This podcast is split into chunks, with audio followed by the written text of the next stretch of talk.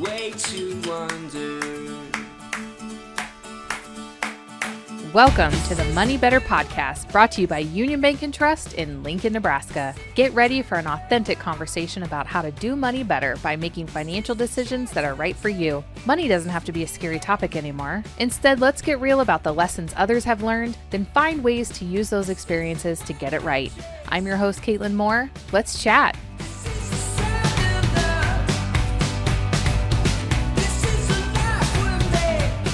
All right, everyone. Thank you for joining us for episode seven. We're talking with small business owners here in Lincoln to just kind of highlight how they got started and their age, because there is an age factor included in every single one of the businesses we are talking about today. Today, I'm actually co hosting again with Patrick Reese. He's been with the bank for 10 years. He is the branch manager at UBT on the UNL campus. We are also here with Kate and Nate Jones.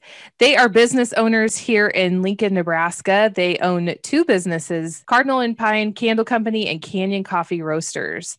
So, welcome everyone to today's podcast. Thank you. Kate and Nate, can you tell us a little bit about each of your businesses and just for starters, how old you were when you started it? So, I, I started in 2017. Um, the, the process to starting a business takes a little longer than that. But in 2017, I purchased Canyon Coffee Roasters. Okay. Um, and then last year in 2020, Kate and I started Cardinal and Pine Candle Company. I guess to go back on ages. So when I started Canyon, um, I was 27 years old, um, okay. 25 when we kind of started the process, and Kate this last year was 25, and so. Okay, so young. So you bought Canyon Coffee Roaster back in 2017 as a 27 year old, right, Nate? Yes. How how was that for you? When because did you have any prior like business experience leading up to this or you were in the coffee industry already? Like what what led up to the the canyon coffee roaster step i guess? Yeah uh, great question. Um, i went to the university and graduated in 2014 and uh, at the university i studied business and so i kind of had a thirst for for starting my own business at some point. Yeah, um, yeah. also throughout college i worked in the coffee industry and so um, those two things combined really th- that's what led me to to start to purchase canyon coffee roasters. Yeah. Yeah. My goodness. Were you were was that like a exciting thing when you did it? Were you was there like a little bit of nerves when you did that too? Like you signed the dotted line it's like oh my gosh i got a company to run now. Yeah yeah. I, I would guess that kate kind of felt like that too a little bit. Um you you really nervous signing the documents. Like signing Yeah. the documents is a huge step because you know you run your numbers, you know exactly what you're getting into, but like signing that is is like is putting it in stone. You know, it's cementing it. Um, and there are there are some nerves that come along with that, especially when when purchasing a business. Um, because there's a lot of money that goes into that as well.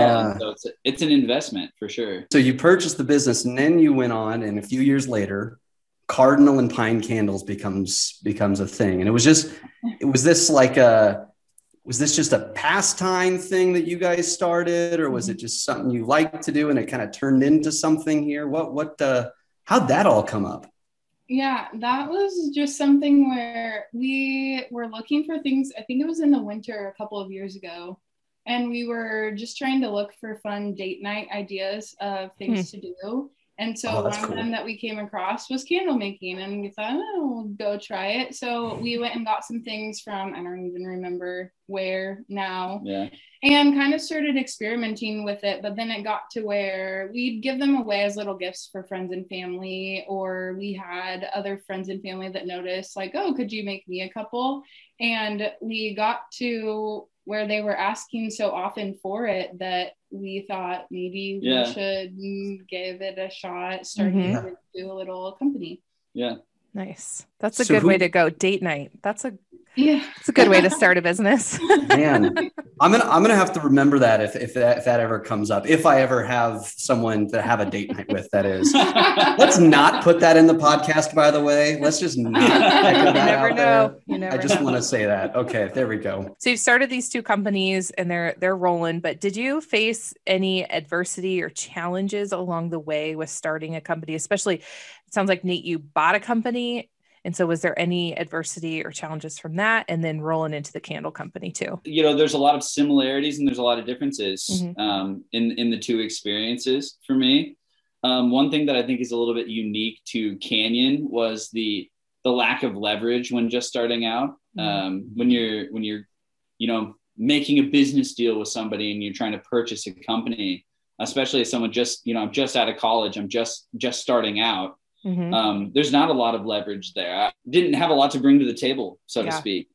Um, and so that was definitely a, a source of adversity for me was overcoming that lack of leverage and, and getting into business. Mhm. Um, So, basically, are you saying you were broke? yeah, there you go. Absolutely. I think that's what we that's what we want to hear. We were Yeah. broke. that was a very elegant way of saying that, by the way. I just want to Oh. point out. No, It really was. You know, it, maybe it is eloquent, but it's also accurate in the sense you don't have any like anything to really bring to the table. You know, you Mhm. Yeah. you you're sitting down with your let's say your business partners or you're sitting Mhm. down with the the old business owner and you're you're talking about s- specifics you're getting into the numbers and you don't have anything to bring to the table in, in Mhm. certain areas of that conversation obviously it all worked out and so like Mhm. you know we we got it done it's just coming from a place of no leverage and then talking to people who Mhm. who perhaps have leverage in those conversations like there's a lot of adversity that comes along in Mhm. that and that uh, those are hard those are hard conversations to have for sure yeah. I'll bet. And I think that's really the goal or the audience we're talking to is the young folks that don't have leverage. They don't have, yeah you know, all this cash in their pocket to really make the move that maybe they want to make. Mhm. And they are Mhm. kind of at the mercy of what's what they have and then how do you Yeah. kind of step over that so so without leverage and you're making this business deal knowing that you're you're buying a business like how what did you do to kind of work through that i would say that finding mentors and supporters um, was a huge aspect of that okay um, having people to kind of speak into that decision and like help me wade through the the facts and the figures and understand you know what i'm looking at um, Mhm. Even you know as far as the contracts understand what the Mhm. contracts are saying and what i'm getting myself into uh, but even just emotional support um, Yeah, you know there's a lot of stress that comes along with that too and so Mhm. having people to talk to and and people that understand the situation and can speak into it um, Mhm. that's a big part of that. I would say to the lack of leverage i think sometimes leads to you having to put you know you have to almost pay your dues when you first get into Mm. business. And this is true with cardinal and pine i'd say too. When you first get started there's a lot of hard work. Um, there's long hours. You have to work hard and and pay your dues when you first you know start a business Mhm. um, there's obvious i think this is probably something that comes up pretty often but there's a kind of a cliche about business ownership that it's like you know i got to pick my own hours i'm like Mhm. driving around in my nice new car you know like whatever it is and i i don't know i i understand that i think people have a general idea of what it takes but actually being in it and like having gone through it the hours and the hard work and you know paying your dues like this it's a big part of it I think that a lot of business owners find pride in that. Uh, they're they're proud of themselves for for doing Mhm. that, for investing what it takes to to get the job done. Um, and that's Yeah. one aspect of the lack of leverage is just you have to go into it understanding that you're going to have to work super hard and pay those dues in order to get started. So, so Yeah. did you have much of a social life not for not not really. Oh, being in no, your well, 20s it's a big deal it's like you're especially dating you're not married yet and it's it's a Yeah. big deal we got it done. you know? you, you found you found the magic formula that worked for you too. yeah, yeah, Yeah. Well, one of the other thing, one of the other pieces of adversity that I that I had written down here was finding a healthy work life balance, Mm, Mhm. um, and that goes into that when you're talking about a social life. Um, mhm. And and maybe Kate wanted to speak into that one a little Well, bit. when we first started Cardinal and Pine, I feel like that actually COVID kind of gave us a really good jump start on it because I'm a second grade teacher. And so I was still doing, I was still teaching, but being from home. And when you don't Mhm. have all of the meetings that you have before, we had Mhm. some extra time. And so that's Mm. when we were able to officially start it and more so towards the summer Mhm. um, but that was that was a really good starting point for me because I had more time to do it. It was more when we got into fall when school was starting and then the candles are something that are more seasonal. Mhm. at least. Like it's something that people think about more around like the holiday season or Mhm. winter and fall. And so that was when we got really busy too. And so adding all of those things, that was hard. And that's when we like had to make a schedule of we can't be packaging orders every single night as they come in because we want to get them out as fast as we can. We have to make Find a balance. yeah, we have to make a balance for those things too. And like this, these can be our cardinal and pine nights, but beyond Mhm. that, we have to be able to still have time for ourselves, especially when we have Mhm. other jobs outside of it. Absolutely. Yeah.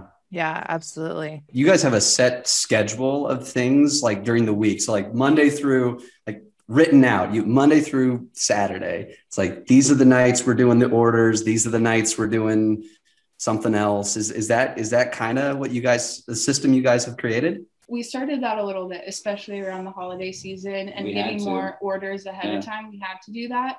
Right Yeah. now, it's more, it changes kind of weekly depending on what it's Yeah. looking at or what projects we're working on. Sure. Um, so- communication. yeah. I'd say that right now it's about, you know, the two of us really have to communicate um, and communicate well in order to to get everything done, you know, in a timely manner. And so Mhm. when you're talking about setting a schedule, I think that we've just kind of found a really good place where we we're communicating well about what needs to be done and we're finding the time that fits into both our like our work, you know, because we both have other full-time jobs. And so Mhm. that fit into that life, our social life. We're communicating to find time to get the Cardinal and Pine stuff done as well. So you all have been married for three months, so newlyweds, and you're going into marriage with some major communication needs at this point. Do you feel like this being business owners as a couple has really enhanced those skills? Or was there a point along the way where you're like, we got to work on this together, or this is not going to work? That's like a that's a Yeah, super that's a good, really good question. question. Yeah, I don't think that we've ever like sat down to think about it because I think that for us anyway, communication tends to flow pretty Mhm. pretty well, and so it's never been something That's that's like come up, you know. yeah. Good. Yeah. Yeah. Um, I, I mean, I would say for sure that it's like, you know, looking back on it, it, it for sure has given us a, an opportunity to like learn some communication skills that maybe we wouldn't have otherwise been able to learn. Mhm. How do you all support each other through all of this? Because you both have primary jobs and then you have this extra. So, what does that look like as support to one another? Kate's super, super good at giving me like encouragement. Um, Mhm. And I think that that's something that I really admire about her and appreciate. That, you know, this is like off the cuff here. So there you go, Kate. Yeah. Kate, Kate does like a super good job of giving me encouragement and positive feedback. Um, Mm, and that's that's so valuable is, is is receiving that and like feeling Mhm. encouraged by that because that's that's a huge yeah Well, and I think for me too, when like because I feel like we do kind of have our own responsibilities within Cardinal and Pine. mhm, Um, a lot of time, like I, I usually make, I usually do the candle making. Nate does a lot of the numbers behind it. We both work on packaging orders. Mhm. Um, and I think too, one way, especially, I, I tend to, I'm kind of the person that I just want to knock it all out and get it checked off my list. mhm. And so uh, Nate, one way that he usually supports me too is either jumping in when we really do need to get those knocked Mhm. off of our list or get those things done, but also reminding me too that I I might need to take a step back and work on it the next day Mhm. or whenever we have time for it. It's it's it's a it's okay to breathe every now and again, right? Yeah. That's great. that's a, that's a hard lesson to Yeah. learn too for all of Mhm. us yeah for sure Yeah. You're learning it early in marriage, and that's only going to help you along the way. So, great lessons I- to be learned early on. Caitlin, I think I should be taking notes here just you in should case. probably, yeah. yeah. me too. yeah, my goodness. You're both young. You started these businesses young. What advice would you have for other young folks, either, you know, coming out of college, they've got this entrepreneur mindset, they want to start a business, but yes, they're looking at some adversity down the line. What would you say to them in the process? I mean, that's one that's one thing nice too. Nate has been through this before, Mhm. and so he did have a lot of advice when we were starting this. But I think one thing that I learned is that you don't have to have everything in place. And that's something that you'll build on and you'll learn more about like we had candles ready we kind of had our website ready but i didn't want to publish it until we had everything perfect like we had Mhm. all Yeah. the perfect packaging and all the perfect i don't know Mhm. just all the we Mhm. i wanted to get a social media started before just to be able to experiment with it and Mhm. those are things that at some point you just have to start and and we have Yeah. changed a lot of things Mhm. even since starting Mhm. just under a year ago um but you can you can start small you don't have to have it all completely the way that you want it to it doesn't have Yeah. to and also I get I suppose in terms of just like product offerings, like we Mhm. decided on tins and that's where we started and we were like, you know, working hard at that. And then we and then, you know, that that's where we like built our foundation.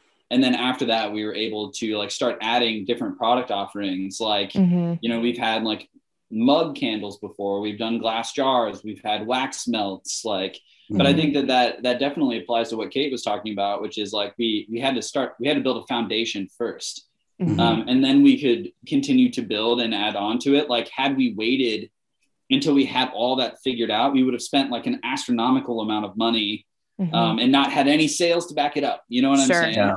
Yeah. and so like that was definitely Well, and one example too would be like the labels, which right now kind of excite. We're working on actually like changing them up Yeah. um, Mm. a little bit more than what we have. But that's one thing that you see all the, you see all these designs and you think about kind of what you want and what you want it to look like. And so our labels aren't a hundred percent like what we Yeah. if we could just pick what we wanted right now, it might not be what we would choose, but that Mhm. was something that you just yeah you you can fix it later. that's a super great Mm. point i think i think really that comes back to continuous improvement it's Mhm. it's always looking forward it's always trying to grow and improve and Mhm. and get better at what you do.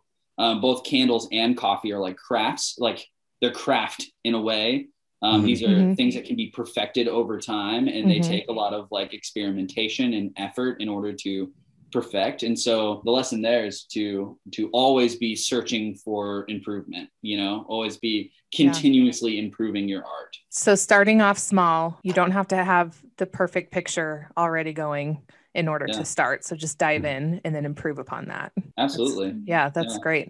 uh, you guys made a lot of great points there. Um, You know, and I, I mean, I'm down at the university campus. I talk to a lot of young adults about, you know, what their goals are post graduation. You know, a lot of them going to go work for companies, maybe move, do other stuff, and then there's a lot of them that want to start their own businesses and like you mentioned, Nate, you want to build their own hours and work their own hours and everything. But one of the things I think they miss sometimes is that whole fact of just the stuff that they might have to sacrifice, you know, the social life, the social aspect, and everything like that. So it, it, it sounds like you guys were just okay with doing that because you had a goal, you had a vision of what you really wanted to do and what you wanted to achieve. So I guess my question is here today and you're still building what's the what's the future like goal? Like where do you want to go now with all this kind of stuff? Because entrepreneurs are always thinking about the next Mhm. the next goal. And I know this is off the cuff but where where do you want to go What a, what an awesome question. part of me is like, well, it'd be really cool to have a storefront and to really like Mhm. we've we've talked about that. Um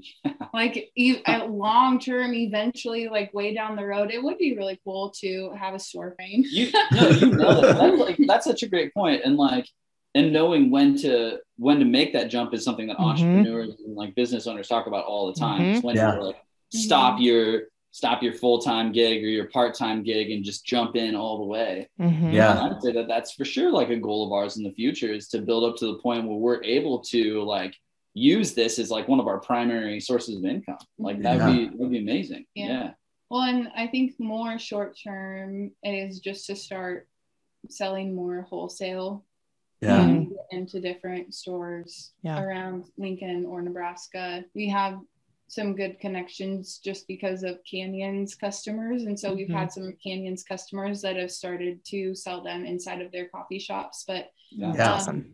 just to, yeah, get them into more places too. Yeah. I think one thing for me, um, Kate and I both have a passion for nonprofits and to help in the community, to help build our community. Mhm. Yeah. Um, that's like one of my like number one things. And so finding ways of using both of these businesses to to like better a community and to help nonprofits. Um, that's something that you know through fundraisers that we've done with both businesses, but making that a part of these these business cultures, um, the the giving back. That's something that I'm like all in on. Uh, and those are hard decisions to make, especially in the middle of a pandemic. You know, Yeah. Mhm. that's those are those are hard things to do, but that's something that we're both passionate about. So Mm-hmm. fi- continuing to find ways of of building our community through these businesses. That's something I'm like all in on for sure. Whew. I felt, I- I'm going to be honest, guys. I felt the passion through the screen. like, like, I'm sitting here and I'm just kind of like, man, I want to go on this journey with them and just mm-hmm. kind of see where it goes. yeah. That's because you're an entrepreneur too, Patrick. Well, so in mind wise, I guess. Yeah. It, I did have one more thing that I wanted to share in terms of like advice that I would give to, Yeah. to business owners. And, and that was, um, it, I think it's really important to use your resources. We're go- going back to the, the leverage where we started Mhm. and finding, you know, support and mentorship. Mhm. Mhm. um, I think it's it's incredibly important to use your resources and not be afraid to ask questions. I think sometimes when we're talking about entrepreneurship and business ownership, we kind of have this expectation of ourselves that we know every that you know that we we Mhm. have all the pieces that we need already that we kind of know everything or we can find it out on our own. You know, there's a certain independence that comes along with business ownership. Um, and, and that's an awesome part of it but I think that sometimes we find ourselves stuck because we're not willing to go out and find people that know the answers to our questions. We're Mm. trying to find them on our own. Yeah. Um, and, and it that's a that's a good thing. It's a good thing to be able to like go out and like you know have the resources, have the we have resources at our fingertips that we can use to to Mhm. find answers. So that independence is not always a bad thing, but I think it's really important, especially when you're just getting started, to use resources, maybe an accountant or a lawyer or just like your mentors, and then ask Mhm. questions. Not be afraid to admit that you don't know everything and ask these questions. Hands down, one of the one of the most important things that I've learned as a as an entrepreneur for sure. I love that because it's Oh, wow. it's wise and sound advice too. I mean, you may not have the financial leverage, but you have the minds of other people who've been there, done that, and that's your leverage. Yep. That's your leverage in the process, and to use other people is yeah, that's incredible advice. Uh, You framed that really well. I couldn't agree more for sure. Well, thank you. it's something I wish that I would have known, like coming out of college, that like it's Mhm. okay to ask other experts Mhm. advice of where to go. Yeah. Because you're right, you know, you come sometimes you come out and you're just like, I know everything, and uh, where's the world on my silver platter? You know, that Yeah. kind of thing. So Yeah. that's such a great point. Great Yeah. point. Kate and Nate, this has been a super awesome conversation. Thank you so much for your wisdom when it comes to business ownership. I do want to ask where can people find you, either a website or social media? Canyon Coffee Roasters can be found online on Instagram or on Facebook. Um, and our website is www.canyoncoffeeroasters.com. And Cardinal and Pine can also be found online on Instagram and Facebook as well. And our website is cardinalandpinecandles.com. Nate, you're the coffee roaster. So where is your coffee? Where could people find your coffee? Yeah, uh, 4701 Old Cheney Road, Suite G in Lincoln, Nebraska. So at the corner of 48th and Old Cheney. Perfect. Awesome. All right. Well, thank you so much. I hope we could have you on again. I'm going to find a reason to have you on again. Really appreciate it. Good luck with both of your businesses and congrats on your new marriage too and everything that goes on with that. Thank you. Yeah, thank you. yeah.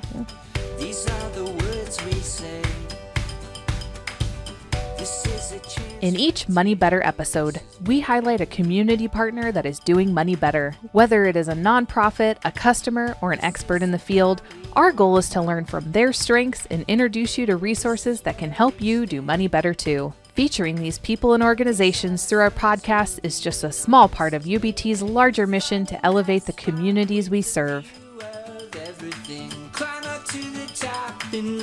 Welcome back, everyone, to our community partner segment. I am once again joined by Patrick Reese. He is the branch manager at UBT on the UNL campus. And we are joined by Kelly Ross. She is the executive director of Echo Collective, a nonprofit here in Lincoln, Nebraska. Echo Collective has a flagship program called The Refinery, which we're going to focus on today. She's 32 years old and has been in the nonprofit world for eight years. So thank you, Kelly, for being on Money Better today. Yeah, thanks for inviting me. Can you tell us a little bit about the refinery and what it is? Of course, yeah. So the refinery is a program that helps refugee and immigrant women achieve economic independence as in increase the income that supports their families and also build social capital or build their local community. And we do that through business education and professional mentorships. And we primarily focus on serving women who are still in the process of learning English. Okay, so there's a lot going on there. There's um, language barriers, we've got refugee, um, usually first generation Americans. Yep. And you're teaching them basically how to run a business here in the US. Is that accurate? Yeah. That's accurate. So we work with women who either have a business already or have a specific idea in mind. So they have a skill that Mhm. they can monetize or maybe a service they can provide. What are some of the skills that you've seen come through? So I have seen quite a few makers, as in women who uh, use their hands to create. Okay. And so we've had women come through who can sew, uh, those who can knit, crochet, macrame, those who are doing food service, Mhm. uh, especially food design. So food that is a little more elevated aesthetically. Nice. Uh, and then we've also seen service oriented businesses. Like we had a woman come through who um, has an event design business where she would do weddings and baby showers and the like. wow. So it's a lot. It's a lot of businesses, and other than you mentioned the makers, you know, stuff that they're actually making something by hand. But then you also mentioned a little bit about like event planning and other stuff. So it's not just these um, just products that they're making; they're providing services as well too. Is is is what I'm understanding.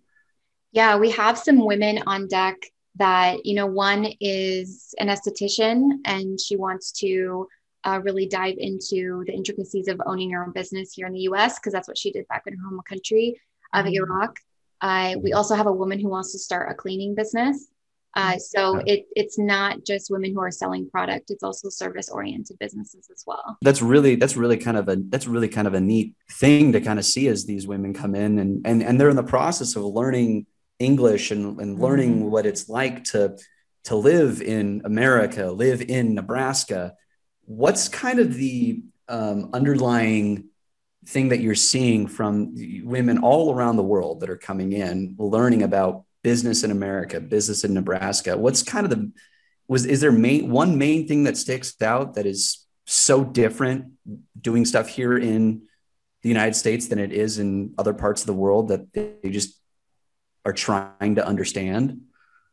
Sure. So if I'm speaking specifically from the point of view from the women who come in as refugees, um, you know, they're coming in from countries who their infrastructure has been torn down for years. And so, one Mhm. thing that I see from these women is uh, a fear or an apprehension of the laws and regulations that we have Mm. here.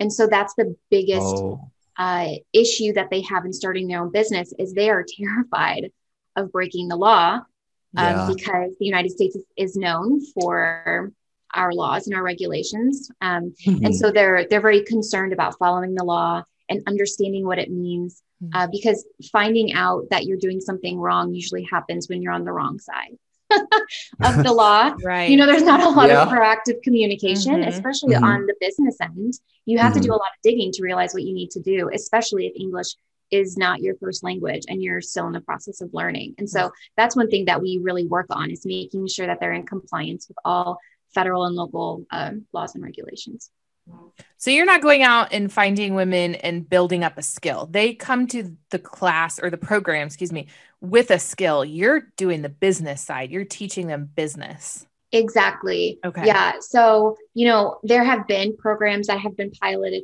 all across the nation. We've actually had a couple here on Lincoln over the past couple decades where we bring women in, first generation Americans, and they're taught a skill and then they are taught how to monetize that skill. Mm. And honestly, it doesn't work. Mhm. It doesn't Oh. work. And we know why it doesn't work because we're Americans and we're like, you do what you want. You follow your dreams. You know, you Mm. you be Yeah. successful in whatever you Mhm. can do. So why are we bringing women in and teaching 12 of them how to do something that they might not have a passion for and then be confused when they try to monetize it and there's no passion there. They're not really interested in it. So they're not going to really grind and get it done. So Yeah. that's why I'm looking for women who have a business or they have a skill or service. So when they come in, they're on fire for what they're they want to do. They just Yeah. need support to get it done. I want to move into why you do what you do. So you you've started this nonprofit and it just got its nonprofit status, the 501c3 status this year. Um, so congrats on that. That's really exciting. Super congratulations. That's Yeah. awesome. so I want to talk about nonprofits starting this, especially young, because you're 32 and in the realm of nonprofits, you are very young. Um, and I know that starting a nonprofit is not easy. There's a lot that goes into it that may be a little bit different than a business. So, can you tell us why you chose to start a, a nonprofit rather than a business? I had the fortune of um, working with a close friend in her nonprofit, and she actually started it out as a social enterprise. So she started it out as a business where the the goal of that business was to raise money for a cause, and Mhm. so they sold items um, in retail, and then a large percentage of that sale would then go back to that primary cause. And you see that a lot with a lot of businesses Mhm. Mhm. um, which I love about the United States. But sometimes you can find yourself in a social enterprise and you really should have started a nonprofit. So it kind of depends on what your ultimate goal is. And it can be really scary starting a nonprofit because um, you're no less passionate about Mhm. the people that you're working with. But when you Mhm. start a nonprofit, uh, even though I will always be the founder of Echo Collective, uh, I am required to have a board of directors, and that board of directors ultimately oversees my position. And so, hypothetically, I could be uh, fired by my board of directors from the nonprofit that I founded. Mm. Um, but it, again, it comes back to that focus. I decided to start a nonprofit because I want to see the community succeed. I want Lincoln to be an even better place to live. And Yeah.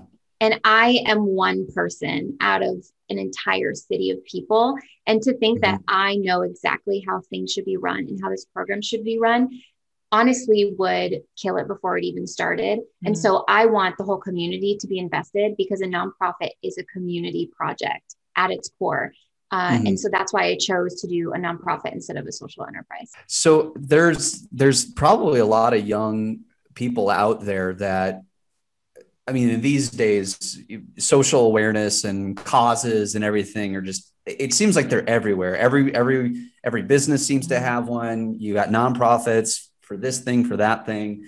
Um, so if, if if you were to talk to a young person about what they're passionate about, how would you go about that conversation to kind of tell maybe say what's the difference between is this a for-profit business or is this something that you really need to maybe focus like the more the nonprofit Mm. route Uh, I think it really comes down to individual benefit. And I don't think one is worse than the other. I did not start Echo Collective to make money for myself.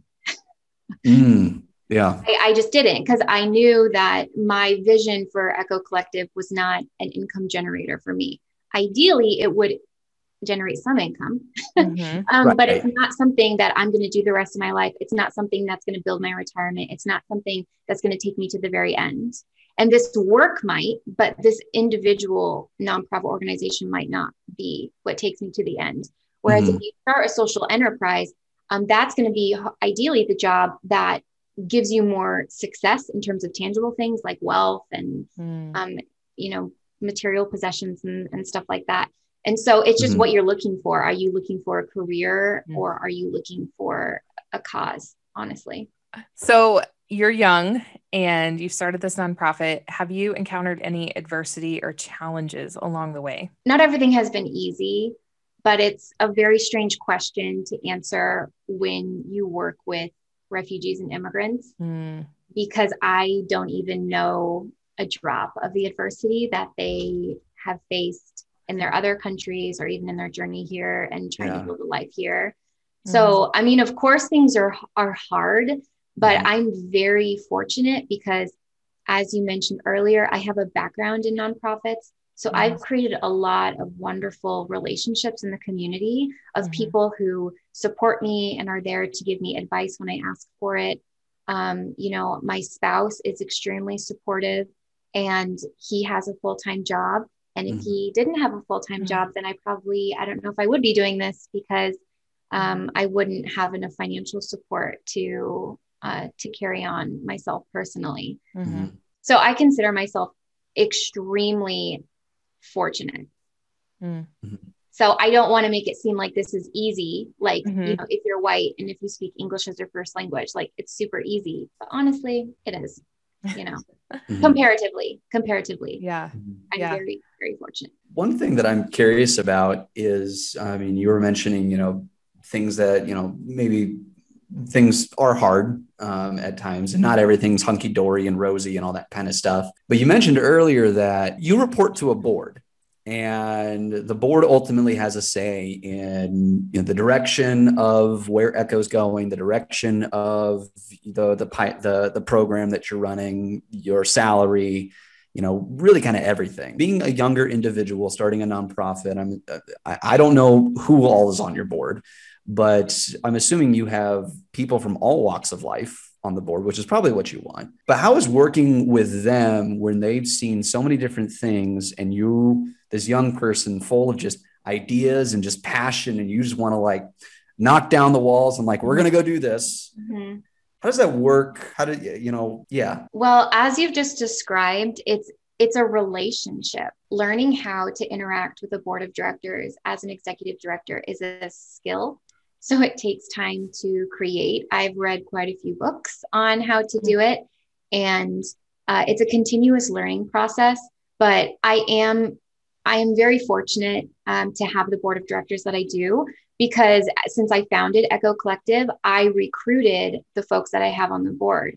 And so I know that Mhm. the people that I have on the board, um, they share my same mission and they believe that we can do it. And so I'm not coming into a nonprofit and meeting a whole new board. I, you know, I recruited these folks. And so I'm very supported by them. Uh, and, you know, there are times, there have been a couple times over the past couple months where I wanted to settle at 75% for something. And I was at my wits' end. Mm-hmm. And, Yeah. you know, I was shedding some tears. And they're like, no, you need to do this 100%. Like there's there's no question. You need to do this 100%. Yeah. And we did it 100%. And like that's what the board of directors is for. They're for pushing me when I am at at the edge and and standing there and making sure I don't fall off.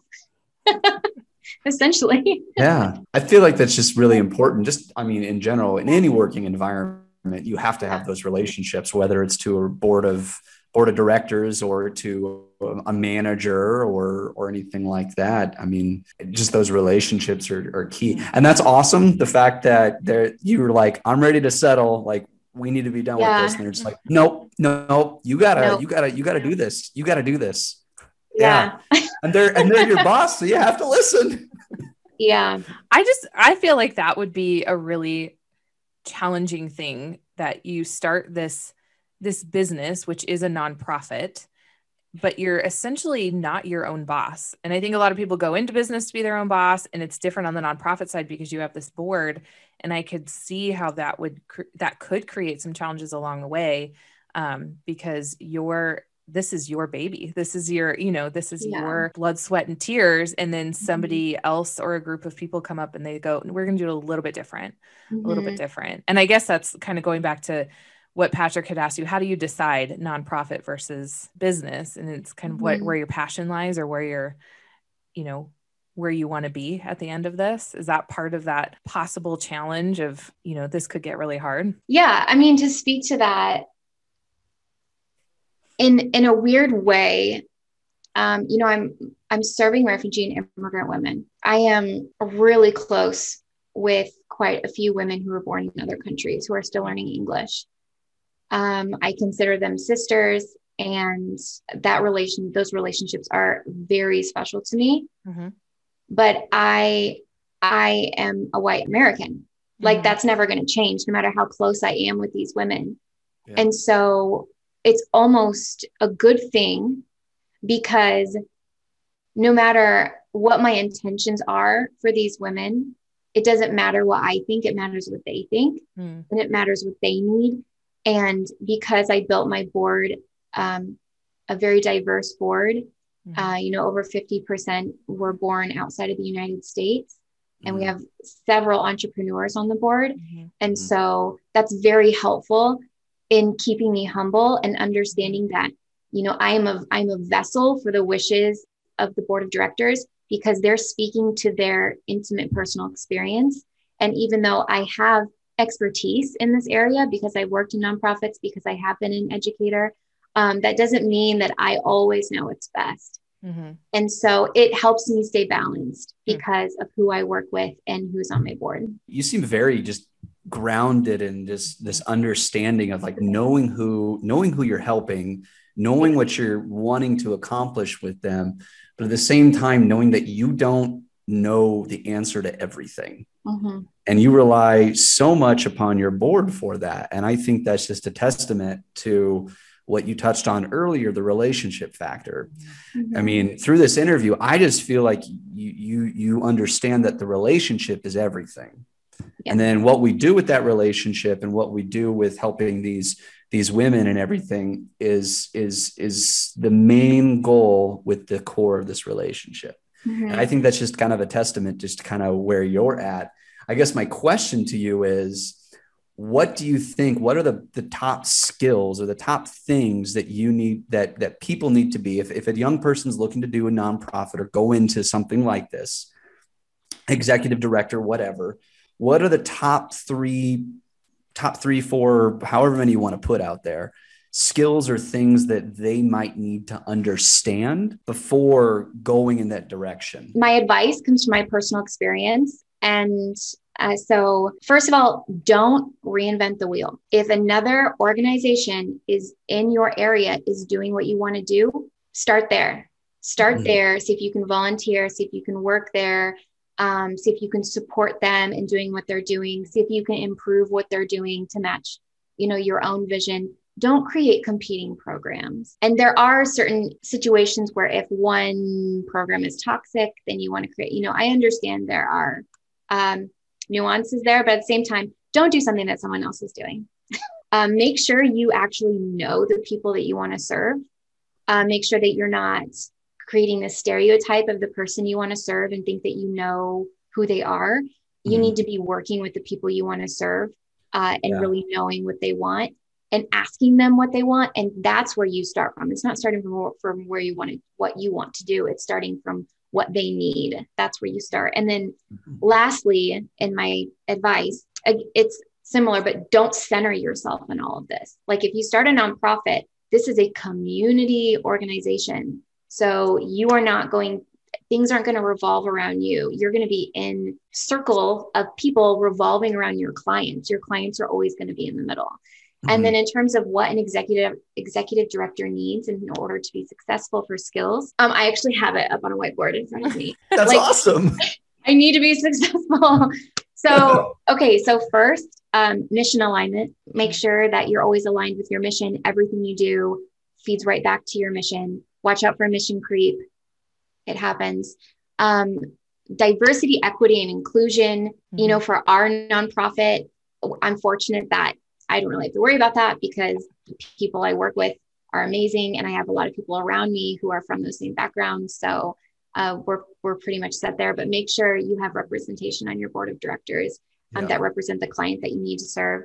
Mhm. Uh, financial management. If you're not good with numbers, then you either need to get better at numbers or be really good friends with people who are good at numbers, like your board of directors treasurer, right? Or Caitlin Moore. And last, um, always be curious. You have to be curious about what you're doing because things change, people change, society changes, new information comes out. And if you get stuck serving people a certain way and you stay there for a decade or two decades, your nonprofit's not going to be sustainable. It's not going to succeed. You're going to be Yeah. outdated. And so make sure that you're constantly curious about what other people are doing and new ways that you can serve your client. Yeah. Well, I mean, I I mean, I, I kind of, I kind of feel it on this end of the screen here. I feel the passion. I feel the, the relationship building. I, I feel it. I feel it. I guess on one, one point that you, that you stated there in the skills um, that I'm curious about, since you mentioned curiosity. Mm-hmm. So, in terms of the refinery, in terms of what you're doing currently, mm-hmm. how are wh- where are you wanting to go with this? I mean, how how do you envision this kind of growing to just not just help the women that you're working with now and then the women that are you're going to work with in the next year or two, but like five years, 10 years, like what, what are you envisioning for that? So a lot of refugee and immigrant women, when they come in, they obviously have no social network. They might have, uh, you know, a family member close by, uh, mm-hmm. and they might connect with other people who speak the same language as them or are in the same cultural group, but they have they don't have any type of safety net. And so that's another thing yeah. that I want to build that touches back on the the relationships is that community building. Mm-hmm. Yeah. So I want to have a really strong network of women who can support each other and so even though this is this is going to get so much bigger than me, I'm not worried about it because I'm creating all of these tightly woven networks yeah. where women come in. And if my capacity has been cut back a little bit because of how we've grown, that's okay because I have 15 to 20 to 30 to 50 other women who know exactly what we're doing, are in tune with our mission, and are ready to support them in what they're doing. Mm-hmm. And you know, that's just that's just with the refinery and Echo Collective as a broader nonprofit organization. Well, Kelly, this has been a really great conversation. It's we've talked to businesses, um, for-profit businesses up until this interview, and I just appreciate just the passion that's behind what you do. You know, there's a lot of differences between a regular business and a nonprofit. So thank you for um, those are almost your they're your built-in adversity is just what a nonprofit just the formation of a nonprofit it's just it can be hard and there's a lot of extra people involved. So, um, mm-hmm. thank you for doing that. And thank you what you're doing for our community here in Lincoln. Really appreciate it. Where can people find information about either Echo Collective or the refinery? So, we are on almost all social media platforms Facebook, Instagram, LinkedIn, TikTok, if you want to check us out there. Um, our handle is the refinery LNK. And then our website is www.therefinerylnk.com. So LNK as in Lincoln. Yes. All right. Well, thank you so much for being on Money Better today. Really appreciate your time. Thank you so much for this opportunity. Union Bank and Trust financial literacy materials, articles, guides, blogs, podcasts, and videos are for informational purposes only and not an advertisement for product or service. The accuracy and completeness is not guaranteed and does not constitute legal or tax advice please consult with your own tax, legal, and financial advisors. Member FDIC.